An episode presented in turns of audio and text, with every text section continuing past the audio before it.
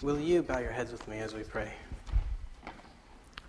Heavenly Father, now as we open up the scripture, we pray that you would open our eyes to perhaps the things we haven't seen, and that you would help us to be able to internalize, and that your Spirit would use it to transform our hearts.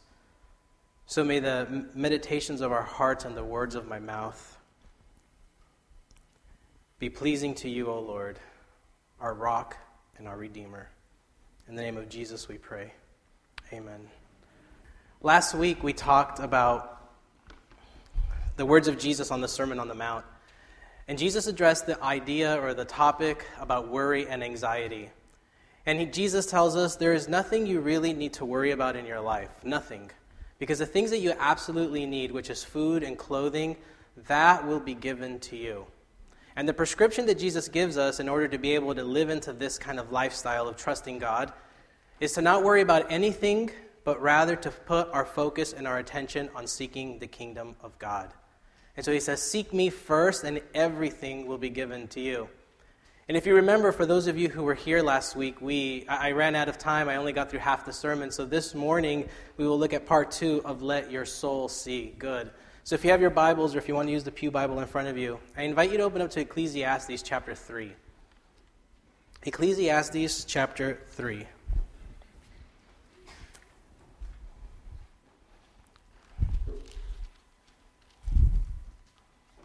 Verse 12.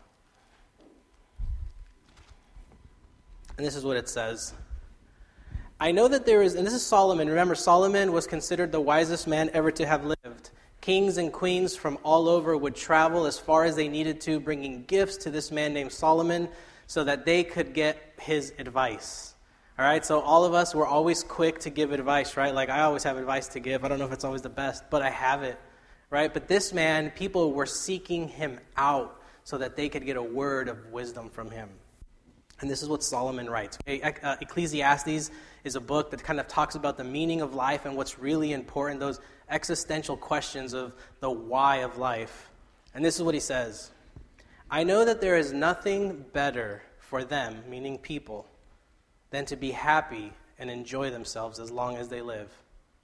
Moreover, it is God's gift that all should eat and drink and take pleasure in all their toil or all their work or all that they do. This little verse, tucked in a small book in the Old Testament, Solomon, the wisest man ever to have lived, says that there is nothing better for you, even living in 2015.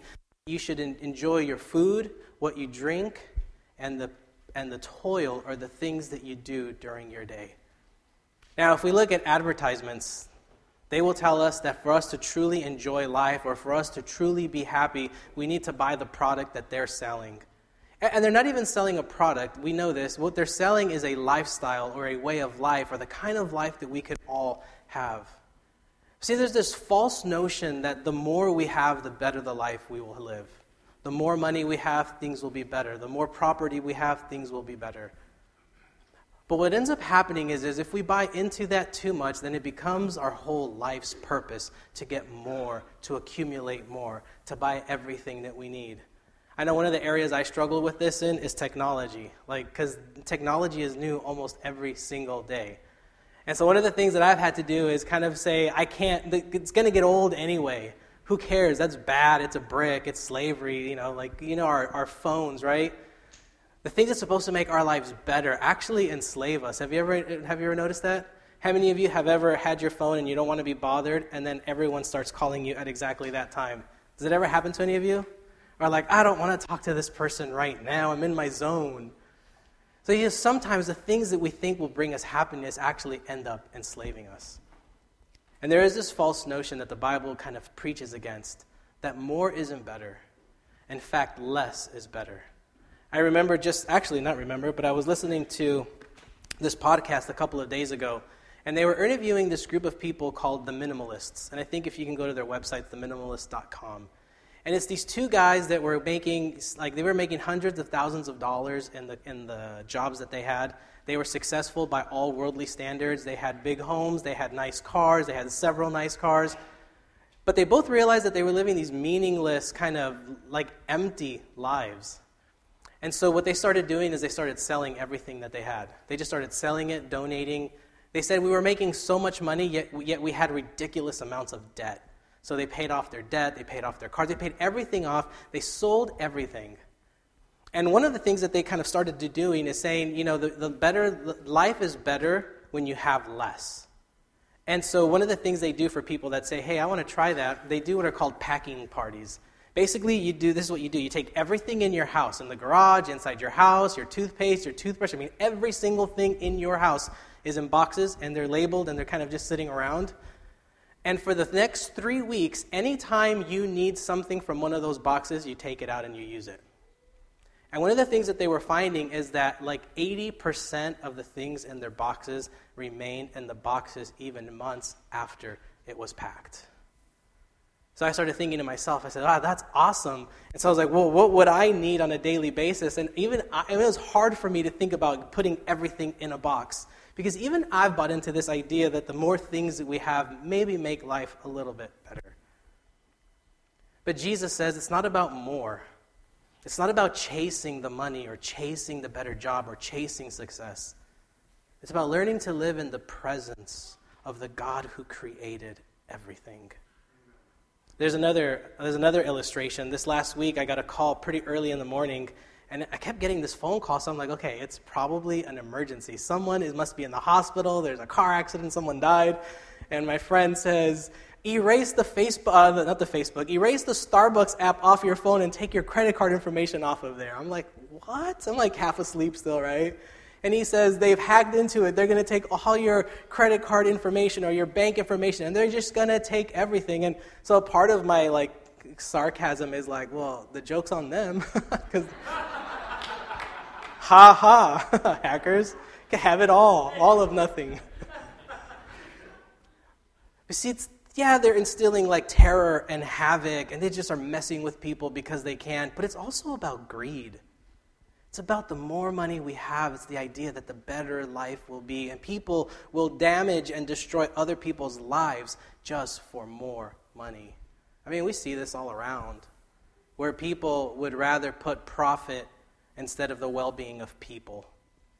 Happens all around us.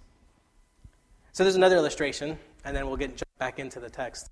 Leo Tolstoy, one of the greatest novelists of the 19th, 18th, and 19th century, wrote a story and he talks about a peasant farmer who, a peasant farmer basically is farming for someone else. And, and if he has his own land, it's a very small plot.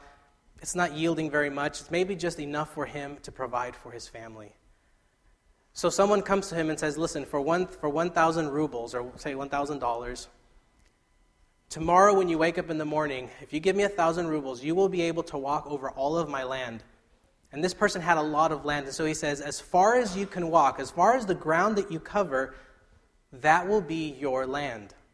And so the guy says, Awesome, perfect. So before the sun rises, he gets out there and he starts walking and walking as fast as he can because the more ground that he covers, the more land that he can farm, the greater the wealth that he will have. He will be a wealthy man. I mean, he was, he was imagining what, I'm assuming, he was imagining what he could buy with all the money he was going to have. I mean, we've all done this, right? I'm not asking to raise your hand. How many of you play the lottery? Um, I don't think I've ever played the lottery because I refuse to have false hope. but I've sure imagined what it would be like if I won millions and millions of dollars. I already know how much I would give to each one of my family members and then tell them, don't ever ask me for anything. In the sense that I would give you guys enough to take care of the rest of your life. If you squandered it, that's on you. my brother and sister are here this morning, so.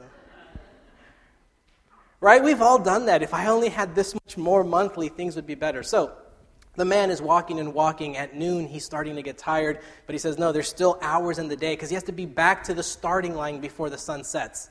That was the deal. As long as you're back to the starting line, if you don't make it back, you don't get any of the land. So as the day went on, he kept walking and walking until he realized, you know what, I have to get back. So he starts walking faster and faster, and then he starts running all the way back until finally, as the sun sets, he gets to the starting point. At which point the, he collapses and he dies.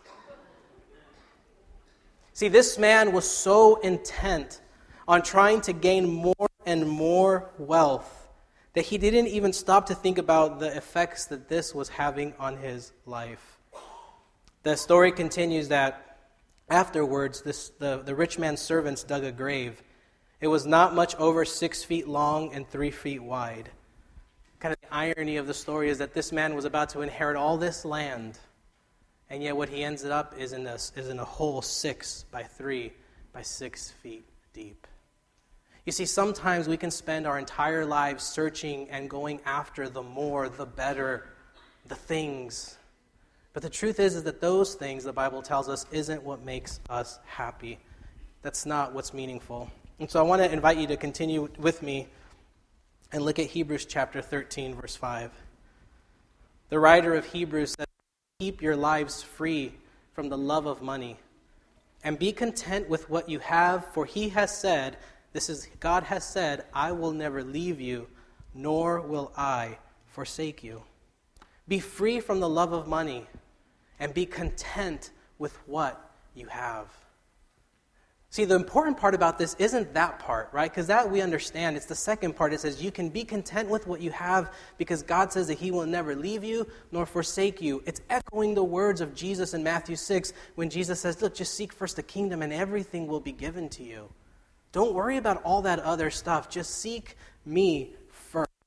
So he says, be free from the love of money. In, in the first century, this, this kind of phrase, this word that's used for being free from the love of money, it was used of politicians, and it was actually a virtue. Because they said, if we could find a politician that can be free from the love of money, then we know that he can't be bought. That's why we hate politicians, because they can all be bought. They are all bought. They don't have our best interests in mind, they have their pockets best interest in mind. It's unfortunate, but it's true. So, this was a virtue. People who are free from the love of money, we know that they can be people of integrity because they will not be swayed by the outside factors, but they will only be swayed by what God is telling them to do. And then that second word in here is content. And I'll show it to you in the Hebrew, in the Greek rather, just so you can kind of carry it with you. It's arkumenos, arkumenos. Be content. It's not just be satisfied with what you have, it's be content, be happy, be thankful for what you have, knowing that if that thing that you have runs out, God will give you what you need to get through the next day. Remember, Jesus says, Don't worry about tomorrow, because that'll have enough worries of itself. He says, Worry only about today. Some of us have the tendency to look at our past and be like, Oh, those were the good old days. If only I was in high school again, I wouldn't have to worry about very much in life. We've all done that, right? Maybe not high school, because that was filled with drama. More like elementary school. If only I was in elementary school now. One of my favorite ones is if I was a little kid again, I, and I know what I know now, I would take a lot more naps. Some of us have this tendency to live in the past, wishing for the good old days. But you see, when we do that, when we try to live in the past, we try to reduplicate them. How many of you have ever done that, right? Like, there's, you had this experience and it was unexpected and it was an amazing time, and so you try to reduplicate it again. So you call your friends, the same people that were there, and you're like, let's get together at that bonfire pit on Friday night at 7.06, because that's when we all showed up, and we just want to relive that experience. But can you ever relive it? Never. So you see, when you're living for the past, you're going to miss out on the present experience you have with God. But if you're living for the future, too much in the future, you're going to miss out on what God is doing today. And so the writer of Hebrews says, Be arkumenos, arkumenos, be content, filled with hope, knowing that God will provide whatever you need. We can't see the future. This is a constant theme in Scripture. But God does, and God will lead us. But He's not leading us in the future, He's leading you today. Be free from the love of money. To want to chase those things is myopic, it's too short sighted. We like instant gratification, but the Bible tells us that that's not what real life is. So here's what this really comes down to trust. Do you trust God to take care of you? Now, we say it in our minds, yeah, of course I trust God. But how do you actually live it out in your day to day life, in the ordinary, mundane part of your life. You see, we all know what we believe, right? We, we, we have arguments with people about theology and about what we believe. That's what we do. But does your theology actually shape the way you live your life? Does it really shape the way you're feeling when there is $11 left in your bank account and you have that bill to pay? And it's not because you spend your money on foolish things, it's just because that month there was bills to pay. Do you trust God to provide? Maybe, and it's not just about money. Maybe it's about relationship expectations, job expectations, living situations, where you're going to live. Do you trust God? When I was looking for a place, uh, maybe a year or two ago, right? I was going. We, we, I did what most normal people would do. You, you go online, you go on Craigslist, you look at everywhere that might have a place, right? So I, you know, I was looking. I was looking. Where am I going to live? And everything was super expensive here in Orange County and in the city of Orange, right? So I was like, I'm just going to move into the office. Then I'm always at church, right? like Samuel. Some of you are like, who's Samuel? Bible book, guys, Bible book. First Samuel. But everything, and, and I remember, and so my friend, a friend of mine says, Are you praying about this? I'm like, Duh, I wasn't. God doesn't care about where I'm going to live. Craigslist has where I'm going to live.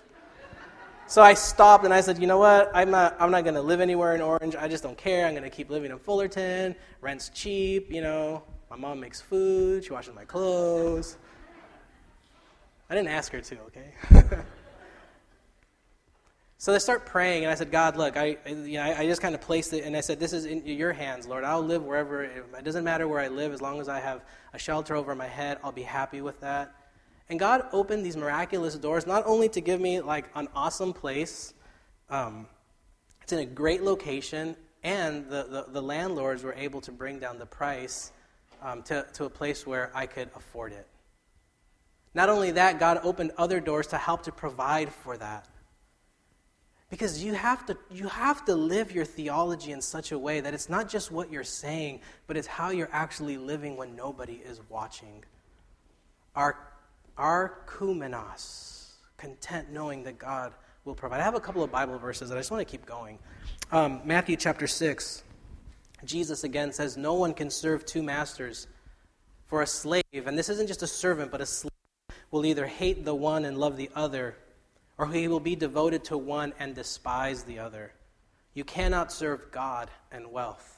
You see, this isn't just me talking to you today. This is Jesus. This is, these are words of wisdom for all the ages, is that people will chase after wealth and more things and better things because we believe that those things are just going to make us feel better. But God says that's, that's just, that's false. That's, there's not happiness in that.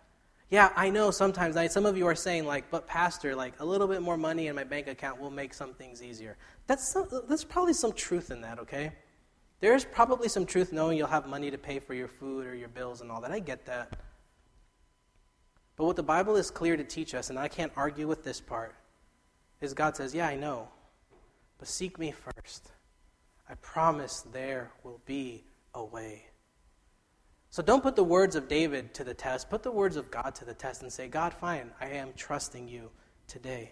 Because God, because Jesus says, if you chase after one, you're going to live a life of poverty. You may have all the money and all the things, but that is not living a life of meaning and purpose and even real wealth. Old psychologist once said, greed is a bottomless pit which exhausts the person in an endless effort to satisfy the need without ever reaching satisfaction. I read another story in preparation for this sermon of a Wall Street guy. He was 30 years old, so th- like three years younger than me. And he said that he went into this into the into the business world at like age 20. By the age of 24, he was already he already had made his first million. By the time he was 30, the bonus that he received was 3.6 million. Now, I think I mean, we could live off of the interest you make off, off of one million in a year, right? What is the interest you earn? Anyone? Dave? What do, what do we get on ING? I don't know. 3%? Whatever. Okay, so maybe you have to work part time somewhere. But still, like,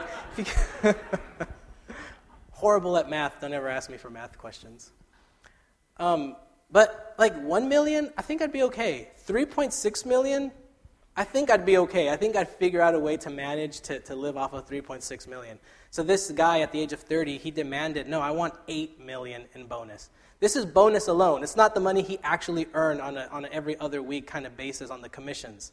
So if he's making 3.6 million, he probably made other millions before that.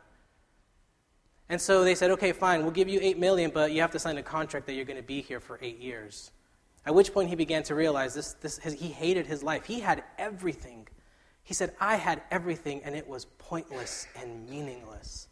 There was no joy, there was no happiness. All I cared about was about the next million I was going to make. And I think from Erich Fromm's understanding is you're going to those who keep chasing after more wealth, more things, accumulation of things, you will never be satisfied with all of that. Paul writes to the young pastor, probably in his early 30s. He says, Of course, there is great gain in godliness combined with contentment, akrumenos. For we brought nothing into this world, so we can take nothing out of it, right? What do we take when we die?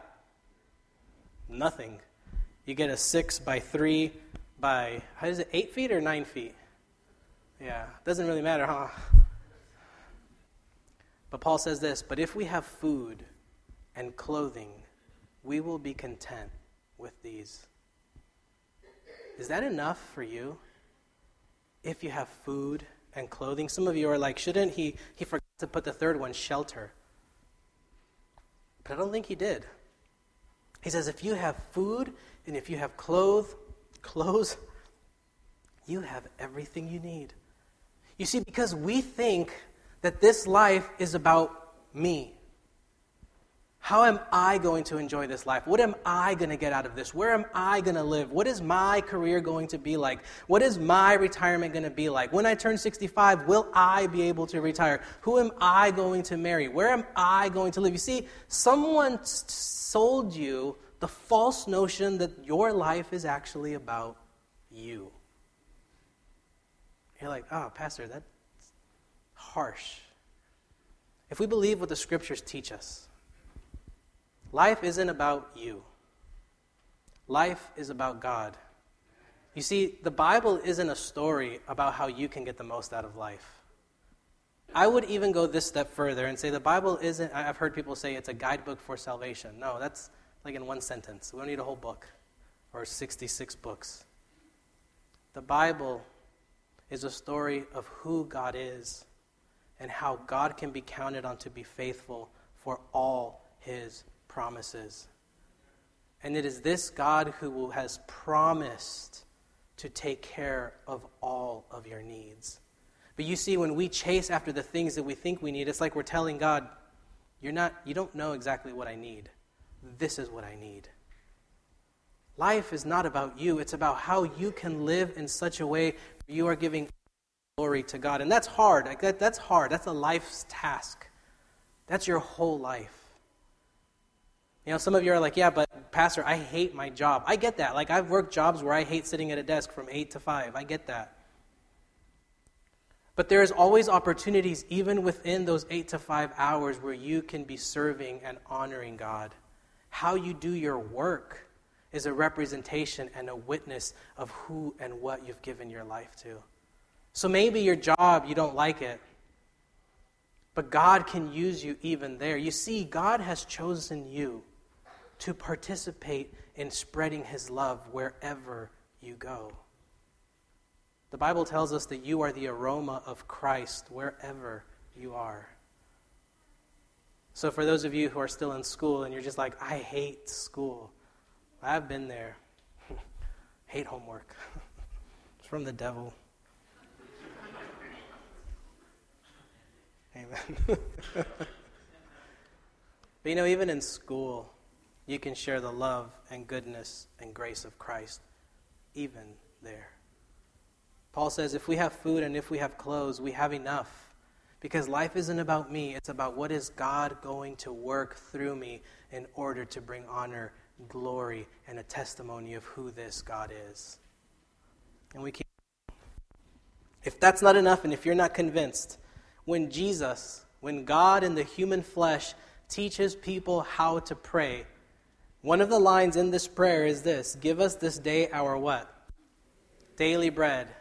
Is it give us this day our paycheck for the next month? Give us this day our bonuses up front? Give us this, t- this day our retirement for the rest of our life? I'm not saying those things are bad, and you'll see at the end what I mean. But when Jesus teaches people how to pray to Him, in essence, it's give us today, this day, May 16, 2015, give me today enough bread to live. But you see, we're gluttonous and we want more, and we want three meals a day, three square meals a day, or we want six meals a day, plus, you know, uh, extra supplements and shakes and vitamins and juices and sodas and carbonated water. That's me, carbonated water. And God's like, just worry about today.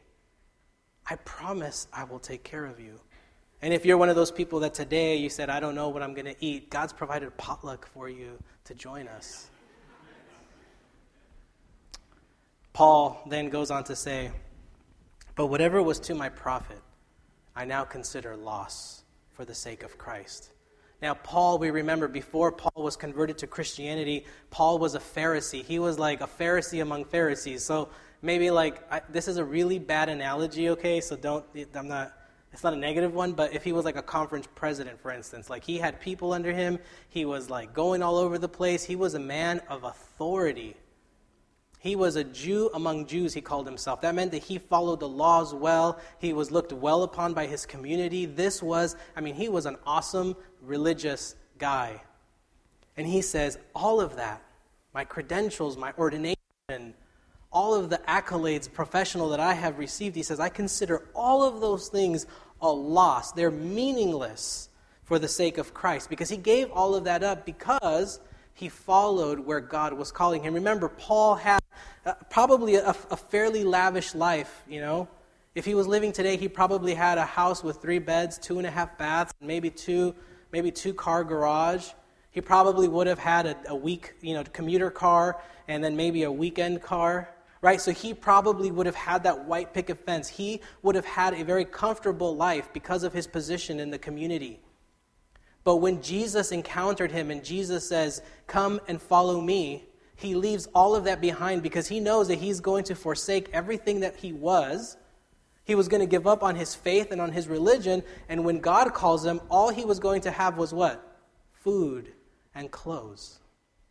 You see, Paul wasn't just preaching this philosophical understanding of how life should be. He was, he was writing what he was actually living. This is a guy that was, you, you know why, why he doesn't say if you have food, clothes, and shelter, you will be content? Because you know what his shelter was for most of his ministry as a Christian? Prison. He spent most of his time in jail, not for looting or rioting well, maybe he incited some kind of riots because he was spreading the gospel of Jesus and people weren't liking it, right? The authorities didn't like it. So he's like, look, food and clothes is all you need because if you need to, you can go to prison. I mean, it's a tongue in cheek, of course. We don't want any of you to go to prison. But he didn't care about all that other stuff. He didn't care about horses. He didn't care about chariots. He didn't care about all that other stuff because all that mattered to him is that God had counted him somehow worthy to be able to be one of his spokespersons in the world. And that's all that was meaningful to Paul. Is that enough for you? Is it enough for you to just go wherever God leads you? And some of you are saying, but I don't know where that is, right? School's ending. I don't know where that is. And, and Paul would say, you don't have to know where that is. Just trust God and He is going to lead you. You may not know until the day before that, that next part of your life begins. How many of that, that happens to all of us, right? God, God, like, I think God has a sense of humor. He's like, let's just see how long I can make them wait. I don't like that. But God's like, just trust me. Trust me because I have this all under. Trust me. I spoke universe into existence. The next part of your life is going. It's already taken care of. And so we continue. Paul says, What is more, I consider everything a loss compared to the surpassing greatness of knowing Christ, Jesus my Lord. For whose sake I have lost all things, I consider them, what is that word? Rubbish. Garbage. Um, one, one Bible translation, the Message Bible, calls it dog dung. Dung. Like dog dung. He says everything Everything we think is so important in our lives is rubbish. He says, I consider everything. The Greek word for everything simply means everything your house, your cars, your, your, your possessions, Look, this is a sermon that's speaking to me because I have a lot of possessions. And it's hard to hear a message like this because the things that I thought I needed, God's like, you don't need any of that. Do you have clothes? Are you hungry? Well, do you have food? Because I'm always hungry, but do you have food enough so that you don't die? You have everything that you need. Everything else titles, careers, fun stuff. Paul says all of that is worthless, meaningless, rubbish. So you don't have the house that you want. In heaven, you'll have a mansion. You don't have the car that you want. In heaven, you're going to fly. I don't know if that's true. the Bible doesn't teach that. But if angels can fly and we make it that far, I'm hoping. Your bank account doesn't have what you would like, so what? You don't have the latest technology, who cares? Paul's like, who cares?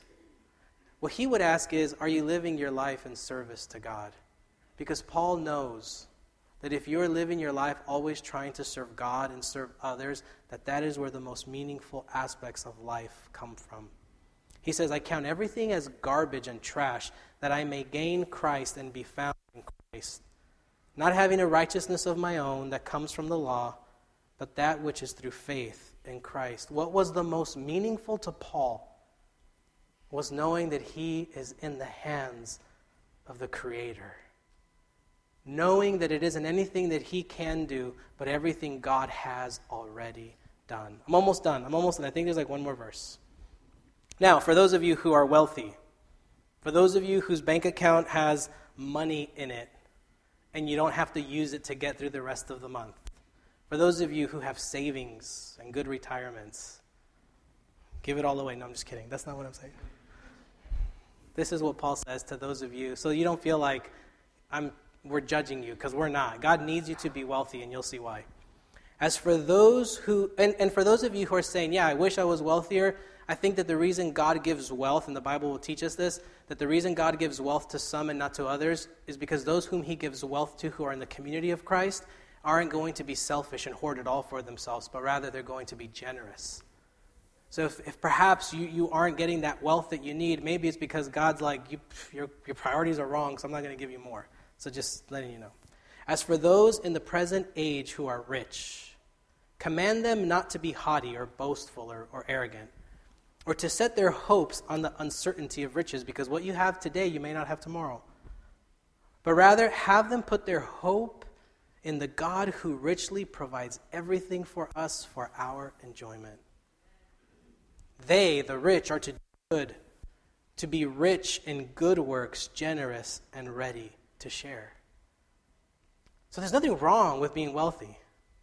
But he says the real wealth, and this is for those of you who wish you had more True wealth in this world isn't what we see in the movies.